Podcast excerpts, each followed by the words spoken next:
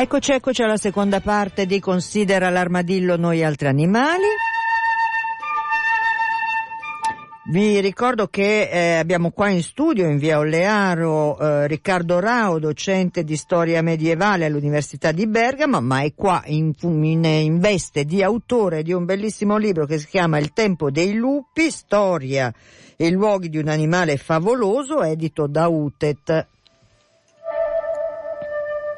Vi ricordo sempre che potete interloquire con la trasmissione con sms telegram al 331 62 14 013 e eh, con me la diretta chiocciolapopolarenetwork.it. Riccardo Rao, ci siamo lasciati prima della pausa con questa, insomma, con questo interrogativo, ma è vero che i lupi mangiavano i bambini? Eh, chi lo sa? Chi lo sa? Beh, chiaramente da Cappuccetto Rosso in poi la domanda è legittima e, e sì, ci sono una serie di, di, casi documentati che noi troviamo nelle fonti di, eh, di antropofagia eh, rivolta non è mai veramente antropofagia, è quasi sempre eh, pedofagia potremmo dire, sono quasi sempre attacchi rivolti ai bambini.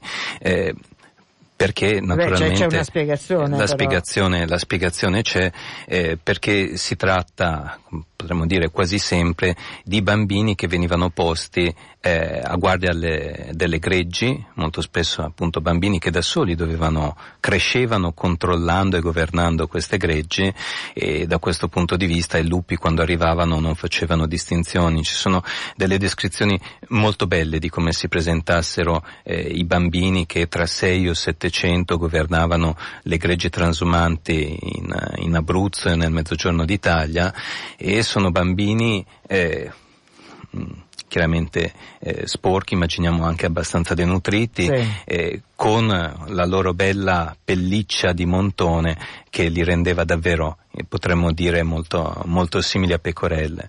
Su questo rapporto che c'è tra le due specie, tra, tra uomini e lupi eh, rispetto ai cuccioli, dobbiamo dire che eh, questo è proprio uno degli aspetti in qualche modo che rende più, più feroce in, in, particolari momenti storici il, appunto il, il, rapporto tra le due specie.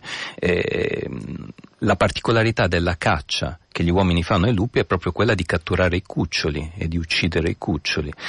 In genere gli uomini non si interessano quando cacciano ai cuccioli perché hanno comunque la consapevolezza, avevano comunque la consapevolezza anche nel passato eh, che i cuccioli sono fondamentali comunque perché una, eh, un, una specie possa continuare a, a, rigenerarsi. Le società del passato avevano tutto l'interesse perché eh, i cervi o i cinghiali continuassero a popolare eh, i, i, boschi medievali e di età moderna. Con i cuccioli di lupo invece non c'è, non c'è questo riguardo perché nella prospettiva dell'uomo eh, almeno da un certo punto, cioè dal, dal, basso medioevo a cui facevo riferimento prima, l'idea è che di lupi non ne deve restare neppure uno.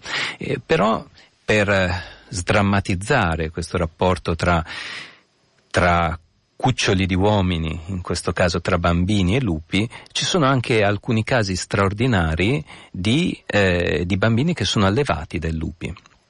Mi viene da dire che in realtà eh, il cappuccetto rosso medievale fa proprio questa fine, cioè finisce per essere accolto dalla, dalla comunità, dalla comunità dei lupi. Dei lupi certo. Ma ci sono dei, dei, dei, casi proprio storici documentati, eh, uno, il più celebre a cui do, do ampio spazio, è quello di, di questo bambino cresciuto eh, per, tra i lupi in Germania all'inizio, all'inizio del Trecento, eh, che poi quando ha 12 anni viene riportato in società eh, e a quel punto costretto, eh, potremmo dire, a riprendere l'uso della parola e a camminare in forma eretta e eh, in questi testi così laconici che ci lascia il Medioevo, lui si lamenta comunque, dice io preferivo preferivo prima, preferivo quando stavo tra i lupi. Eh, possiamo dubitare di questo testo che comunque ha degli elementi che lo rendono credibile, eh, ma ci sono degli episodi molto più recenti, episodi eh, già nella, nella, nella fine del Settecento, ma poi ancora proprio negli ultimi anni, quindi eh, dal, nel 2010 c'è stato un caso in, in, Siberia e poi il caso famosissimo che è stato tra l'altro eh, ripreso, ripreso nel, negli ultimi mesi anche da, da alcuni giornali di Rodriguez Pantoja, un, potremmo dire un, un, uomo che quando era bambino era stato eh, venduto di fatto a un pastore per curare le greggi delle pecore, poi il pastore era morto e lui si era ritrovato ad essere allevato dai lupi. Senta, eh, Riccardo Roa, ma insomma poi alla fine questo lupo non si capisce bene perché da una parte è ferocissimo, dall'altra è, come dire, appunto è il lupo che ha allattato persino eh, Romolo e Remo, no? E non è l'unico caso nella storia. E, ehm, ma, e poi a un certo punto uh, c'è una figura tipo quella di Isengrin. Eh, e allora lì uh, tutte le certezze vanno un po' a, come dire, a, a spezzarsi. Isengrin è, un, è un lupo interessante anche perché eh, noi dobbiamo a Isengrin in qualche modo uno dei lupi che, che, conosciamo meglio, potremmo dire, eh, cioè Lupo Ezechiele. Eh, potremmo dire che non ci sarebbe stato Lupo Ezechiele se non ci, se non ci fosse stato sì. anche Isengrin. Ehm, eh, Isengrin è un lupo, un lupo, medievale, ancora una volta, che viene dal cuore del XII secolo eh, e che potremmo dire il prodotto di un di un testo scritto da monaci e per monaci, dove per la prima volta si inizia a parlare potremmo dire del, del lupo babbeo mi viene da dire, sì, no? Quindi del, eh, del, lupo che viene continuamente gabbato, in questo caso da Renara, che è il, il suo astuto parente volpe. Eh, e, appunto, eh, è in quel momento che viene tutto sommato ribaltata una delle caratteristiche che era eh, che veniva correntemente attribuita ai lupi, cioè l'intelligenza. Da quel momento, almeno in alcuni testi, si inizia a parlare di un lupo un po' stupidotto. Ecco. Eh sì, che insomma è un po' tontolone, viene proprio da dire in questa maniera. Sentite, poi c'è una storia, perché qui noi, insomma, io tendo molto a andare a, a, a, al Medioevo, insomma agli anni, ai, ai, secoli, quelli lì perché ne sono particolarmente avvinta, ma in realtà questo libro continua il suo percorso fino ai giorni nostri in realtà, ma proprio eh, sul pezzo come si suol dire, ma eh, c'è un capitolo estremamente eh, interessante che è quello relativo a Milano e ai suoi dintorni, perché stiamo arrivando al XVIII, al XIX secolo, stiamo parlando quindi sempre più vicini a noi, di una, una storia che ha proprio un percorso città per, per paese per paese intorno a Milano e peraltro lei tira le orecchie pure a Beccaria, a Verri, perché ce l'ha con loro? Cosa hanno fatto questi, questi santi illuministi milanesi? Eh, non ce l'ho con loro, ecco, però noi pensiamo sempre che, il, come dire, il Settecento sia l'epoca dell'illuminismo dove non c'è l'irrazionalità e invece questo lupo disperso che inizia a vagare nelle campagne del, del milanese seminando il panico eh, scatena proprio delle, potremmo dire, una psicosi collettiva. Eh, la, la, storia appunto è quella di un lupo che compie una prima aggressione, ancora una volta a un pastorello, a Cusago. Siamo poco distante dal Ticino e questo è ancora una volta uno di quei momenti in cui la storia ci fa riflettere sul presente. Quindi possiamo immaginare che eh, sia vicino al Ticino proprio perché dal Ticino sia partito, cioè il Ticino anche allora costituiva una delle arterie verdi, delle autostrade verdi, diciamo dal particolare sì. valore eh, ecologico e, e faunistico, eh, dove, dove i lupi potevano muoversi più, più facilmente. Non sappiamo veramente cosa sia successo, immaginiamo che ad un certo punto forse un, questo lupo disperso, magari, eh, magari, con la rabbia, c'è anche questa, questa Ipotesi, possibilità certo. che, che, possiamo suggerire, eh, abbia iniziato a vagare eh, compiendo anche una, una serie di, di, aggressioni. Tra l'altro appunto dicevo prima del Ticino, ricordiamoci che proprio da poco sono stati eh, visti di nuovo i lupi sul Ticino nei, nei pressi di, di, Magenta. E quindi per l'appunto compie un, un, periplo attorno a Milano finché alla fine eh, non, viene, non, viene, catturato in una fossa lupaia, quindi in una trappola per lupi e, e, forse è interessante anche quello che succede dopo, cioè che il lupo viene eh, imbalsamato e poi ad un certo punto finisce persino eh, in mostra all'Università di Pavia e da lì eh, apparentemente se ne perdono le tracce. Ho provato anche a cercare a di cercare, capire se c'era ancora ma, ma non, ma non l'ho trovato. Comunque insomma capite che il percorso che fa Riccardo Roa, Rao eh, in questo libro è un percorso eh, che eh, ci accompagna eh, in queste geografie, in queste geografie e, tras- e nella trasformazione dei paesaggi appunto che ci circondano, quindi eh, d- dall'antichità a- al momento attuale e ad esempio ci racconta di come Ecco, di come il, il, vilipendio di cadavere di lupo sia in realtà una legge in qualche maniera. Eh? È, è, assurdo, sì. è, è, stranissima questa cosa.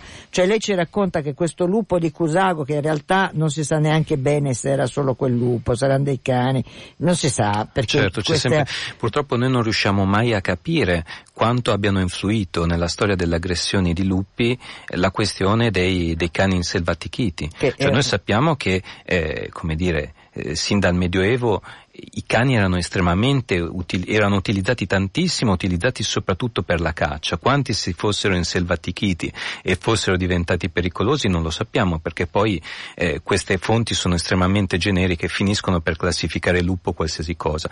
Anche se abbiamo alle volte eh, degli indizi che ci fanno pensare, anche se in maniera appunto soltanto di, di suggestione, che si possa trattare di animali inselvatichi, di cani inselvatichiti oppure di, eh, di, di ibridi. E insomma, quindi eh, dicevamo che appunto questo lupo eh, colpevole, insomma, che ha fatto impazzire per alcuni mesi il circondario milanese, eh, è uno dei pochi casi in cui in qualche maniera il suo cadavere viene onorato, perché altrimenti no, abbiamo episodi eh, attraverso i secoli, non soltanto, eh, non soltanto in, in, tempi lontani di estrazio. E lei ricorda peraltro gli episodi recenti proprio di quest'estate, che sono episodi che hanno eh, scandalizzato moltissime, ma anche non persone con particolare sensibilità animalista, ma trovarsi un lupo impiccato, squarciato eh, alla fermata magari eh, dell'autobus, come è accaduto in Toscana, in Emilia e via di seguito, è un, è un, è un messaggio estremamente forte a cui lei dà anche una spiegazione in qualche modo anche storica, tra virgolette, proprio in questo vilipendio, no? in questo dover eh, forse um, umiliare anche quel... C'è qualcosa so, di eh. questa componente del forse anche dell'umiliazione effettivamente che fa parte molto in realtà della, della contemporaneità di questi lupi eh, appesi. Non sappiamo chiaramente chi abbia, compiuto, chi abbia compiuto questi atti, ma immaginiamo che siano state persone forse danneggiate, non lo so, forse allevatori, forse cacciatori, non, non lo sappiamo. Eh, e, e, quindi appunto è stato qualcosa che mi ha colpito molto. Ricordo che eh, questo amico biologo che si occupa di lupi, eh, proprio il giorno in cui c'è stata una di queste impiccagioni, mi ha scritto mi ha detto, vedi, succede eh, come succedeva nei secoli passati. Allora, succedeva così anche nei secoli passati? Beh, da un lato sì, cioè perché i lupi impiccati eh, ci sono, sono attestati anche nel passato, sono attestati nel Medioevo, hanno lasciato eh, persino dei, dei nomi. Lupompesi proprio in Toscana è qualcosa che eh, rimanda al, al, lupo appeso, quindi al lupo, al lupo impiccato. Però nel cercare di studiare questi rituali che accompagnavano in qualche modo la, la morte dei lupi, si ha la sensazione comunque di uh, rituali duri, eh? cioè con, ai lupi non, non si riserva nessuna, si nessuna pietà, non sì. si perdona nulla. Eh, si parla in certi casi di lupi che venivano uccisi e di cui si bruciava persino il cuore, quindi in qualche modo il, il resto più, eh, più legato all'essenza, appunto, all'essenza del, dell'animale, del, dell'essere. E, e, però insomma sono quantomeno dei rituali eh, elaborati, che, mos- che, hanno, noi potremmo dire, un valore apotropaico, cioè la volontà di proteggerci, di proteggere la comunità degli uomini, dei pastori in questo caso, dai lupi. In, in questi lupi impiccati di oggi invece ho visto qualcosa di un po' più crudo e sì, diciamo di meno sì, elaborato. Un po' ecco. meno sofisticato, mettiamola mm. così. Eh, senta, peraltro eh, a proposito di questa cosa del cuore, del cuore bruciato del lupo mi veniva in mente, non mi ricordo più se Biancaneve o, o, o La Bella Addormentata nel Bosco, ma c'è il cacciatore che porta un cuore a dimostrazione della, dell'uccisione no? della, della ragazza e mi venivano tutta una serie di collegamenti, ma qui stiamo deviando, non c'entra niente, il lupo non c'entra, ma insomma questa cosa del cuore e non appunto della coda o della zampa o di un altro tipo di eh, parte del corpo più connotata, diciamo, il cuore è un cuore, no? Come, certo. Non è che c'è eh, tutta questa differenza, quindi insomma è molto molto interessante. Eh, eh, insomma, cari ascoltatori, forse io spero che vi stia venendo una gran voglia di leggere questo libro perché è veramente interessantissimo. Naturalmente non si può non parlare di licantropi perché insomma lì è proprio Beh, certo. l'apoteosi di questo complicato rapporto umano-lupo. Eh, lì proprio siamo a, al mal di testa, noi a Napoli diciamo male capo, no? in questo senso, per la complicazione e per la fascinazione che questa eh, anche che, che, che ci, ci, dà l'idea di quanto il lupo appartenga comunque a, a no, alla nostra cultura più profonda e radicale.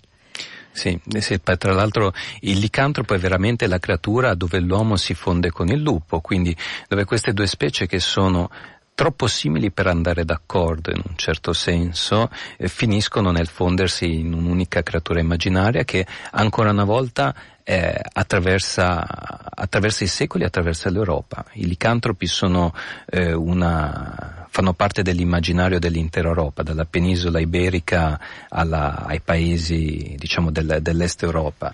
Eh, parte dagli, almeno da, da, fin dal mondo antico in realtà, ma soprattutto con, con il Medioevo, con i berserkir che sono le guardie di Odino eh, che avevano appunto testa, testa, di lupo o di orso sì. e poi va, va, avanti insomma attraverso i secoli e la cosa incredibile è che più passano i secoli più ci si crede nei lupi mannari, cioè mentre eh, nel Medioevo ancora c'era un'idea di un licantropo come un uomo che crede di essere posseduto da un lupo?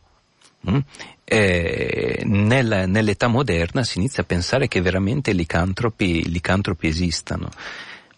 Mm, beh sì.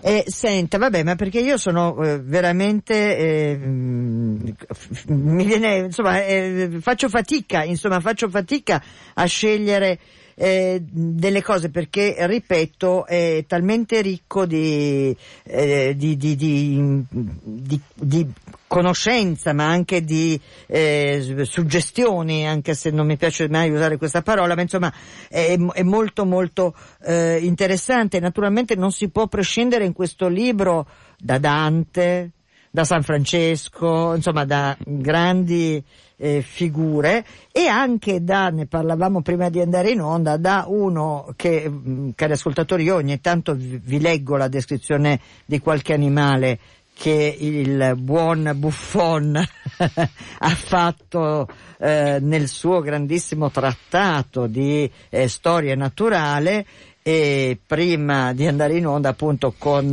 eh, Riccardo Rao si diceva insomma ne ha fatti anche lui di guai. Lui, cosa diceva? Il più grande odiatore di animali. Eh sì sì.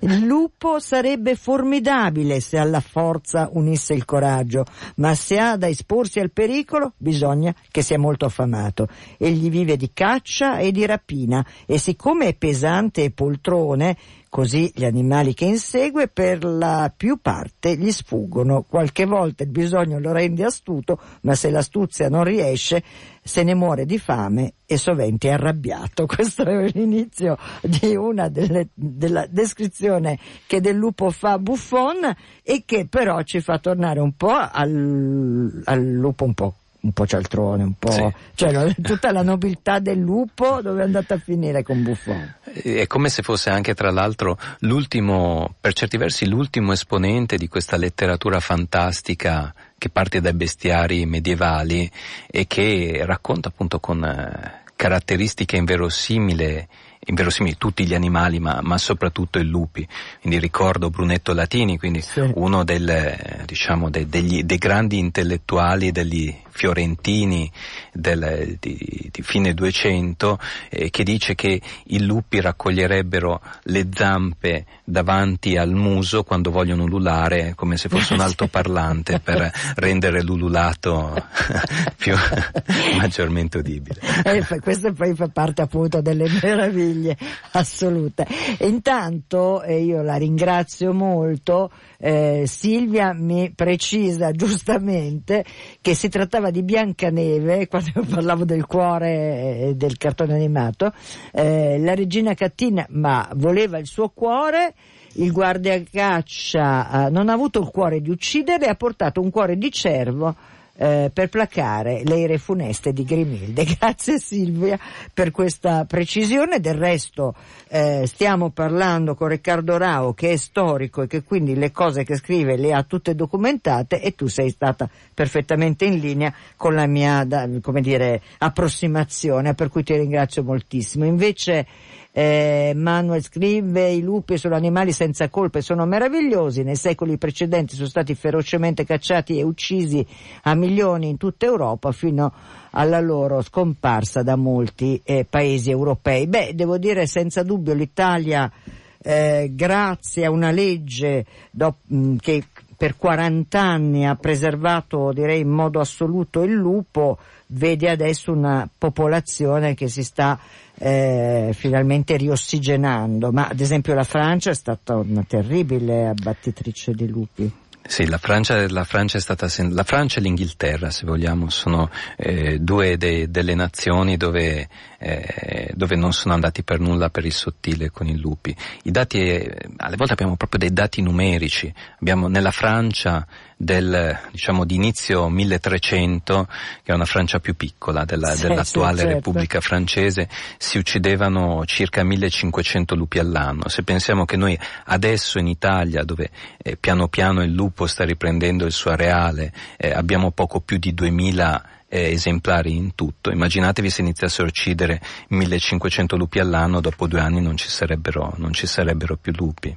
Senta, dicevo, l'ho, l'ho citato en passant, eh, Dante, anche Dante non fa, cioè Dante poi in realtà delle tre fiere che incontra lì all'inizio della commedia, del lupo proprio non, non, non, non ha pietà da questo punto, non, gli concede delle virtù anche magari nascoste, però lei ne dà una interpretazione politica. Anche di è questo, insomma, che, che effettivamente eh, appunto potremmo dire che il lupo è un animale polisemico, interpreta tanti significati e tra i vari significati che interpreta nella cultura medievale c'è quello, quello politico per cui il lupo è una metafora ehm, degli, degli, aristocratici violenti, degli aristocratici ribelli alla città. E allora in questa lupa dantesca ci sono tante chiavi di lettura, ci sono quelle più tradizionali del, dell'avarizia, ma c'è anche proprio quella eh, degli aristocratici in lotta fra di loro che rovinano il, il comune vivere, il, il vivere comune, la politica del bene comune.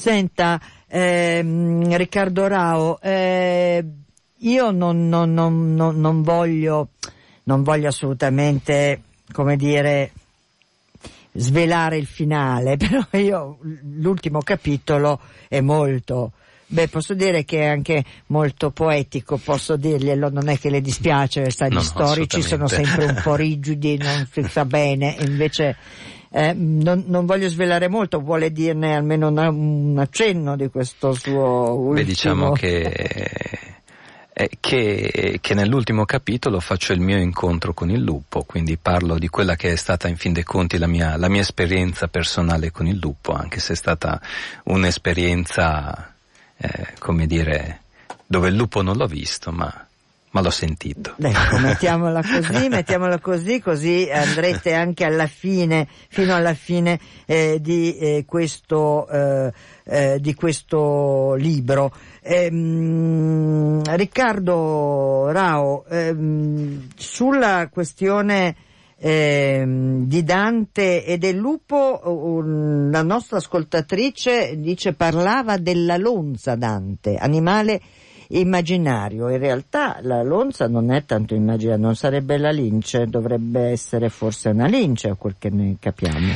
Eh, ecco, quello, quello, che so dire senz'altro è che la lince, eh, tra l'altro, è un altro animale eh, che, che, rientra in qualche modo nella, eh, in questo immaginario fantastico dei bestiari medievali, anche se di norma veniva indicata con un altro termine che ci, ritor- ci riporta ancora una volta il lupice, veniva chiamata lupo cerviere. Non si sa perché gli uomini del Medioevo l'accostavano eh, alla specie dei lupi però con de- delle caratteristiche particolari e ancora una volta Brunetto Latini che costruisce questo grande repertorio di fantastico attorno, eh, attorno agli animali. Della, della, lince dice che sono degli animali particolarmente sbadati che perdono continuamente la memoria quindi non ritrovano più neanche i loro cuccioli, ma soprattutto eh, dalla loro urina nascono delle pietre preziose. Questo la dice lunga di quali fossero le conoscenze biologiche di quell'epoca.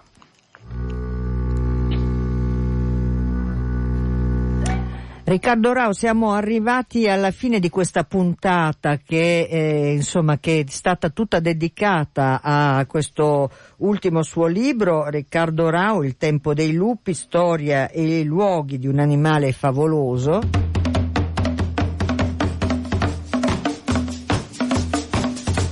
Un libro assolutamente avvincente perché, perché di, di, capitolo in capitolo, peraltro lei ha fatto questa scelta di capitoli molto brevi, no? molto snelli come si suol dire, però eh, densissimi.